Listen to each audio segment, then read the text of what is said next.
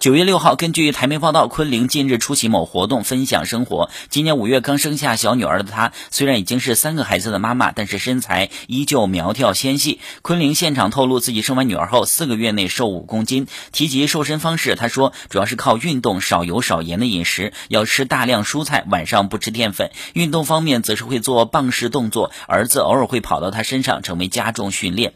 昆凌还透露，自己减肥一定要有人陪，所以就揪着老公周杰伦一起减。减肥，大赞老公瘦的比自己还多。有时候忍不住想吃宵夜时，周杰伦还会打趣抱怨：“不要害我。”在被问到是否想要生第四胎时，昆凌回复：“没有，打烊了。”